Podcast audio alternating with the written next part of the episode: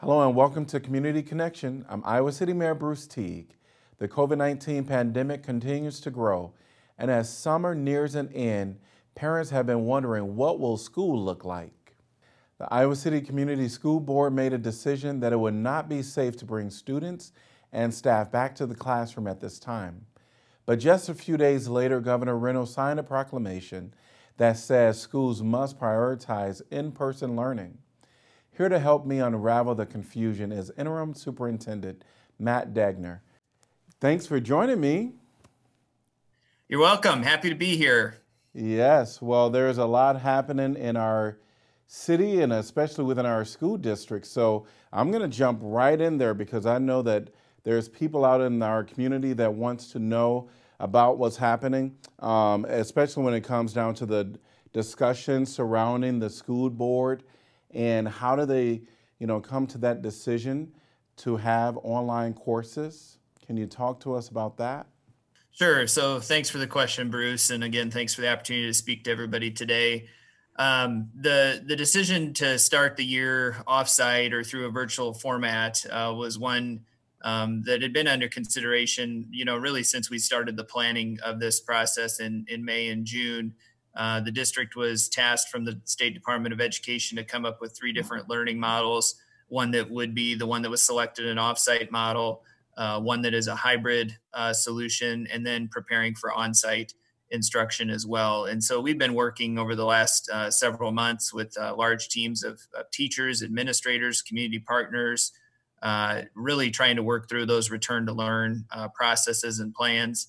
Um, and then as we got closer to the start of the school year, and as we've seen some um, probably more uh, problematic um, data and numbers uh, come through the county, and uh, from working with Johnson County Public Health, we really felt, um, and again, probably with some of the students coming back and the, the lack of ability to be able to predict what was going to happen there, that um, the health and safety uh, component of that made us feel it was best to start in that offsite uh, environment.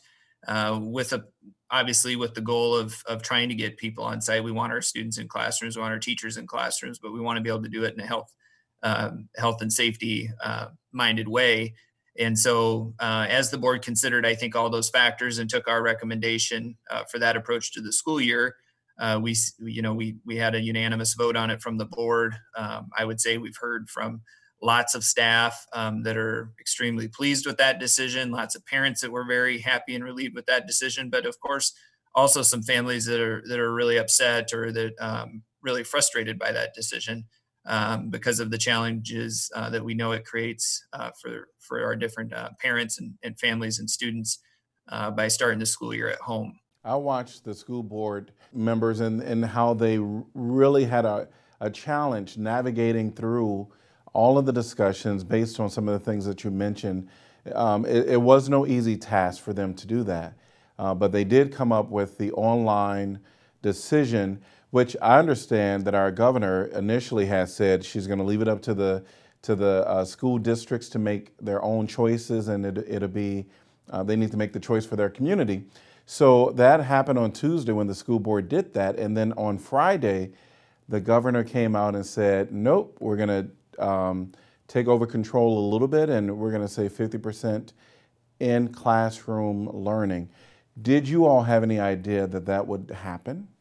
Not at all, uh, Bruce. Uh, I think that's been uh, part of our frustration uh, is receiving that guidance uh, extremely late on the 17th of July was problematic as we've been engaged, like I talked about, you know, for two or three months in this work. Um, to have kind of rules change um, late in this process uh, is has made it uh, extremely difficult. You know, we were working with the best information we had with um, the guidance we've been given uh, throughout the process. We've been doing weekly webinars with the Department of Ed, and um, so to have that announcement on Friday really kind of shook the um, shook the core of, of, what we were working on and what we were working from.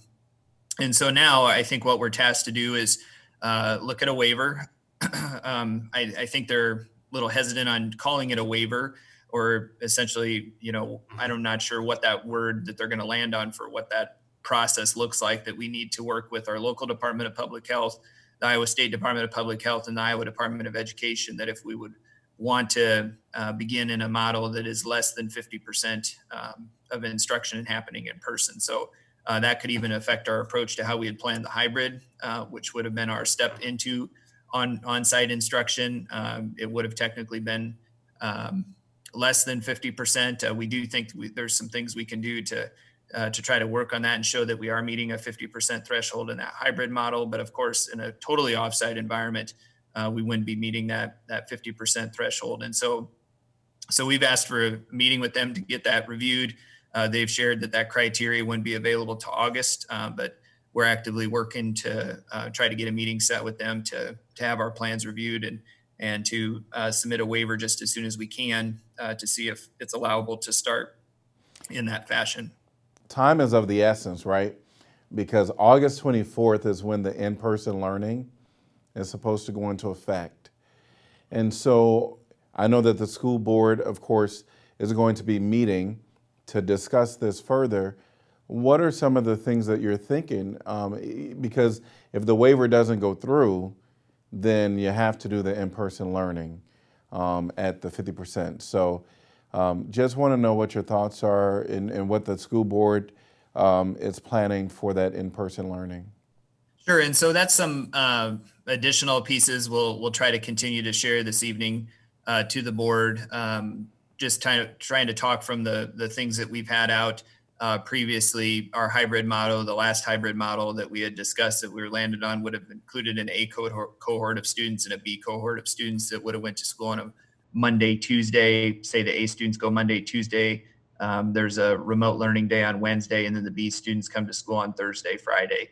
Um, so, so we're close to that 50%. I think our job now is to tweak what that might look like um, to uh, see if our model can be in compliance with what the State Department of Ed has said. But um, we're also still going to continue to uh, talk about how we still feel our, our approach and our decision was the right one at the time, and that we still believe that it's the right one, and that um, we need to try to pursue um, the avenues open to us uh, to start school that way. But if we don't, um, then that's where I said we're back to kind of planning from that AB model that we've talked from and, and trying to see what we can do to um, make sure that that is sufficient or in compliance or um, what kind of flexibility we'd have around starting in that environment if they um, you know are opposed to starting in the other one um, i think there's probably a lot of frustration from uh, teacher groups from administrator groups uh, that you kind of channeled into that question before about the the timing and the nature of the guidance we received um, and so I know that conversation is probably still going on as well. And I don't think it will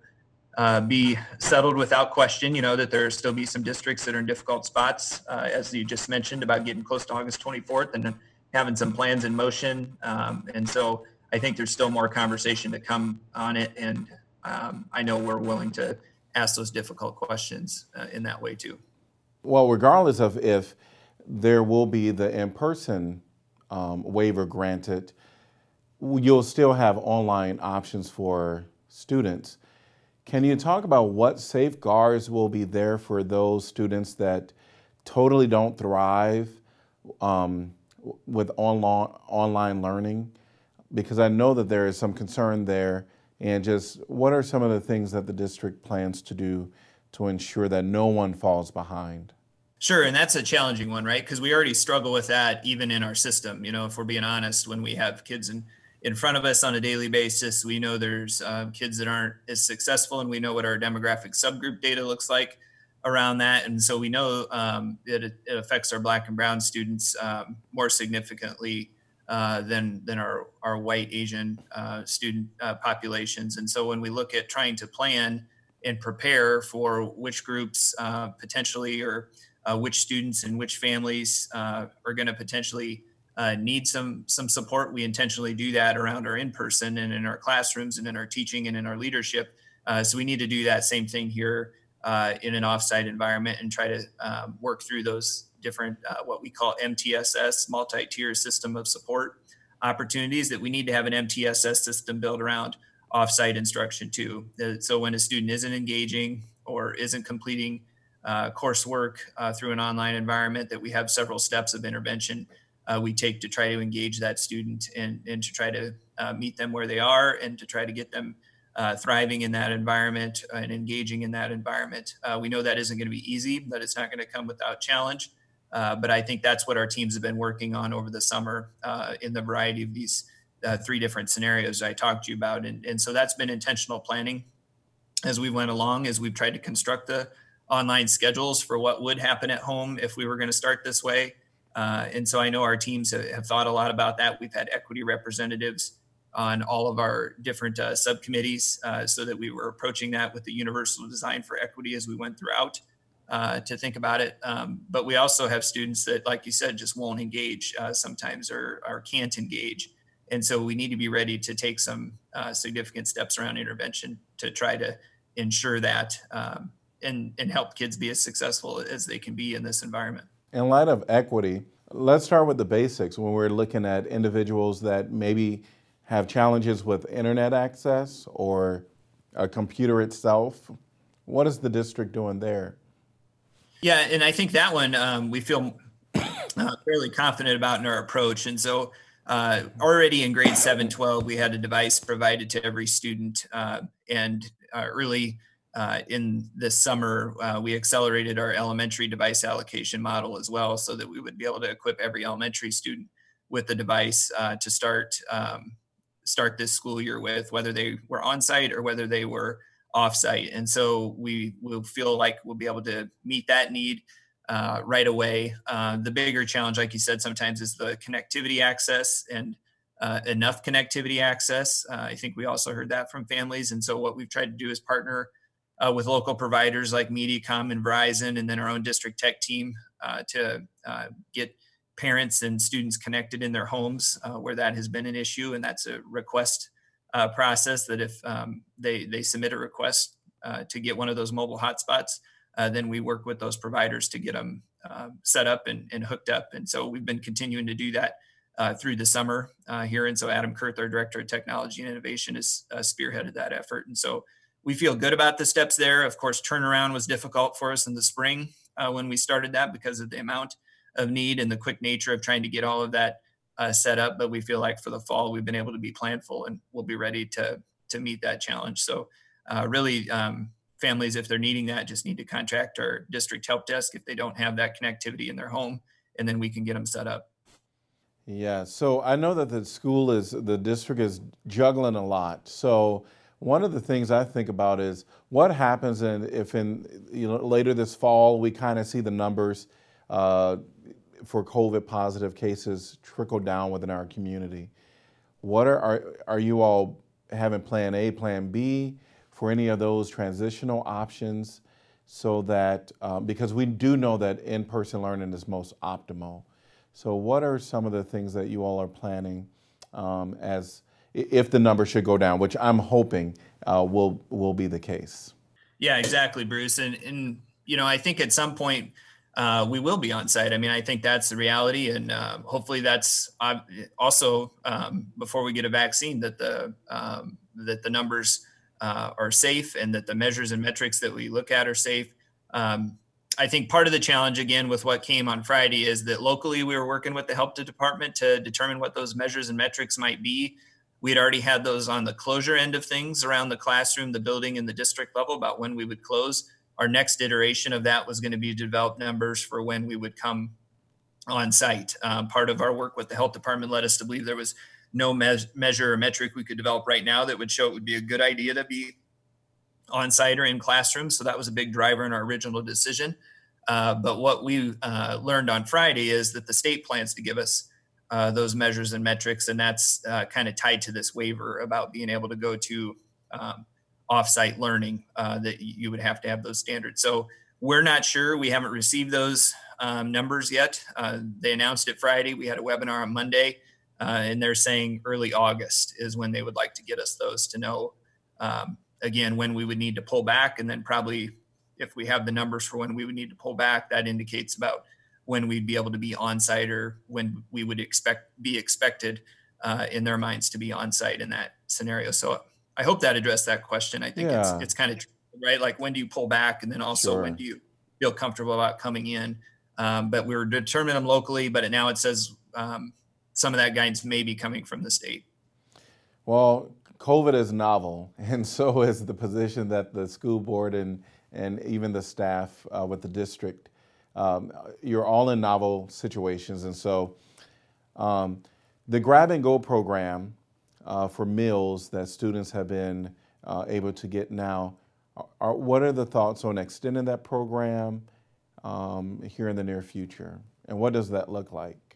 you know, we know food security is a huge issue, right? And that was one of when we were uh, had the situation thrown us in the spring, like the whole community did. Uh, one of the first things we wanted to try to do was ensure food security, and so that was a huge component of our work initially, is getting grab and go sites set up, getting that staffed, uh, getting the information out to parents, and providing that. And I think we've had a lot of success in that effort, and so we'd like to continue that. Um, obviously, we're committed to uh, trying to help that that challenge. Um, there's been some concerning things coming out of Washington around, um, you know, their their ability or willingness to want to continue to fund uh, that effort as we go along. I think that's probably um, some of their uh, desire to have uh, students in, in schools on site. Um, and so um, I'm not sure what that grab and go conversation is going to continue to look like. Um, from a backing of like where the source of the dollars are. I know as a district, uh, we want to stay committed to trying to meet that food insecurity need uh, for as many families as possible. And so we're continuing to monitor that. We feel like we're in a good position as it stands today uh, to continue that service, and um, we'll continue to obviously update um, if anything changes on that end. But um, we know that's a critical critical part of our work. One of those Maslow's hierarchy needs. Of one of the first things we need to do uh, for our folks. So the grab and go, I know, has been very well received by people in the community. Students have just um, had the opportunity uh, to have a, a meal every day, and I think you even had breakfast um, available when they came to get the meal. So that's been something that I know has been very uh, positive, especially when we're talking about uh, the lack of food or food insecurity here. So thanks to the district for doing that. I know that there is an uphill battle to learn if the federal government will continue to uh, support it uh, financially. And so I'm hoping for the best because our kids do matter. And um, right now, uh, there's a lot of changes, and I think that that will be one thing that if we can continue, it would be great. In light Sure. of like Black Lives Matter, I know that the school district has been having some conversations about that, especially when it comes to uh, equity um, and being. Uh, can you? I, I just want to know what has, what has been some of the conversations surrounding that. What is some of the school district looking at uh, to ensure that uh, the conversations that have been brought to you all relating to Black Lives Matter is a is on the table for discussion? Sure. I think the first thing we would want uh, people to to know and hear from us, uh, especially our, our Black administrators, our Black teachers, our Black staff members, and our Black students, is that Black lives do matter. Uh, that that's uh, obviously important to us and, and part of our uh, continued uh, commitment to them. Um, I know that you know I think it's important for me to say you know oftentimes we get feedback for uh, when we engage in these conversations and just around um, you know the uh, some I guess some folks uh, the the politicization of of the issue and you know the the conversation that uh, people get into around well all lives matter and then the Black Lives Matter component. And and I think the the important thing that we continue to try to talk about is this is an intentional to saying that uh, people that um, we see valued less in some segments of our society and that their lives are taken for granted that that's why it's important to say and that's why it's important uh, for us as a district to make sure that our students, uh, staff, teachers, administrators, and families hear from us. Um, and so, with that said, we're engaged in several conversations. Uh, the Iowa Freedom Riders has met with our uh, board two different times. Uh, one in a, in a work session format and one in a smaller group setting with only a couple board members participate in a conversation with them around their list of demands and list of uh, efforts for change um, in this in this local school district. Uh, and then there's been uh, work session and meetings conducted around uh, better understanding those demands, uh, understanding what are some of the steps the district could take uh, to look at continual improvement efforts and things that need to have some urgent attention uh, given to them. And uh, we're not done with that work. We're not going to be done with that work. Uh, that has to be something that we remain committed to and focused on as well. Uh, and so our next step in that is really a conversation with our own equity uh, committee in the district uh, that we'll be engaged with here at the end of the month or early in August. and then to really um, set forth some action steps uh, that we are committed to doing. And so we've kind of held those in draft form right now and saw where we had alignment with the uh, Freedom Riders conversation uh, and maybe some some space where we still have some work to do around that or where we still have some questions to sort out. And so um, I see that as critical part of our work. I think equity is critical part of our work. Our system can't work for some kids and not all kids. Uh, that's the promise of public education is that it should work for everybody. And we know that we have uh, uh, significant issues in several areas around that. And uh, that has to be our work. You know, that has to be some of the most important work, if not the most important work uh, that we try to take on as an improvement uh, for our, our system here in Iowa City. One of the things I've been so eternally grateful for is uh, this time with COVID 19, um, it has allowed people to, to kind of be still a little more than normal. And then we have the Black Lives Matter movement, where we have the opportunity to really have a moment to pause and to look at what uh, Black Lives Matter movement means, what the stories of individuals are, are sharing, um, their personal stories. And I think when I when I've thought about the conversations related to race, that's something that it's an uncomfortable conversation. Most times we shy away from it. We'll we'll address it really quickly and then you know try to because it's uncomfortable. But right now, I think uh, we see it across the nation where the conversation is being had, and I appreciate that the Iowa City Community School District is having the conversation for real and making some steps on how to really change the trajectory to ensure that everyone is successful uh, to the you know to the best of the uh, ability that can be created. So thanks to you and the district for the hard work that you're doing there. And I wanted to just know if there's anything else that you want to share with the community. I know that you all have a lot of things going on with the school district, but I appreciate you taking time to talk to me today you know, maybe the last thing I would say, Bruce, and, and you're welcome and certainly happy to do it. And, you know, I can't echo uh, what you said enough is that, you know, we can't let this slide to the rearview mirror, you know, around uh, some of our equity related work. Um, this has to be, like I said, the critical work uh, for us um, this is the, these students one shot at, at, their education. And so we, we try to come to it with that same urgency every single day. Um, in particular to COVID, um, I think, you know, we understand the stress, the anxiety, the fear um, that uh, for for working parents with the decision on the the offsite component. Uh, we don't want that to be a long-term situation. Uh, you know, we would look for transition points to do on-site. Um, you know, if we do end up on-site, we understand um, the fear, anxiety, and and uh, stress that comes from that, and trying to keep our our kids and our staff safe uh, in that regard too, and and the people they come home to safe. And so um, we know that it's a very um, divisive issue. There's um, a lot of people with a lot of, uh, I would say, data and research to support uh, their position, and, and we want to just guarantee that we're working with our local partners the best we can uh, in a very um, quick fashion, but also a very deliberate fashion, making sure we're not missing anything, and that we want to try to provide as much continual information and transparency as we can as a district about what the start of the school year is going to look like to, to set our kids and our, our staff up for the most success as possible. Well, I am so happy that uh, the Iowa City Community School District is navigating a lot. And thank you so much for being a part of today.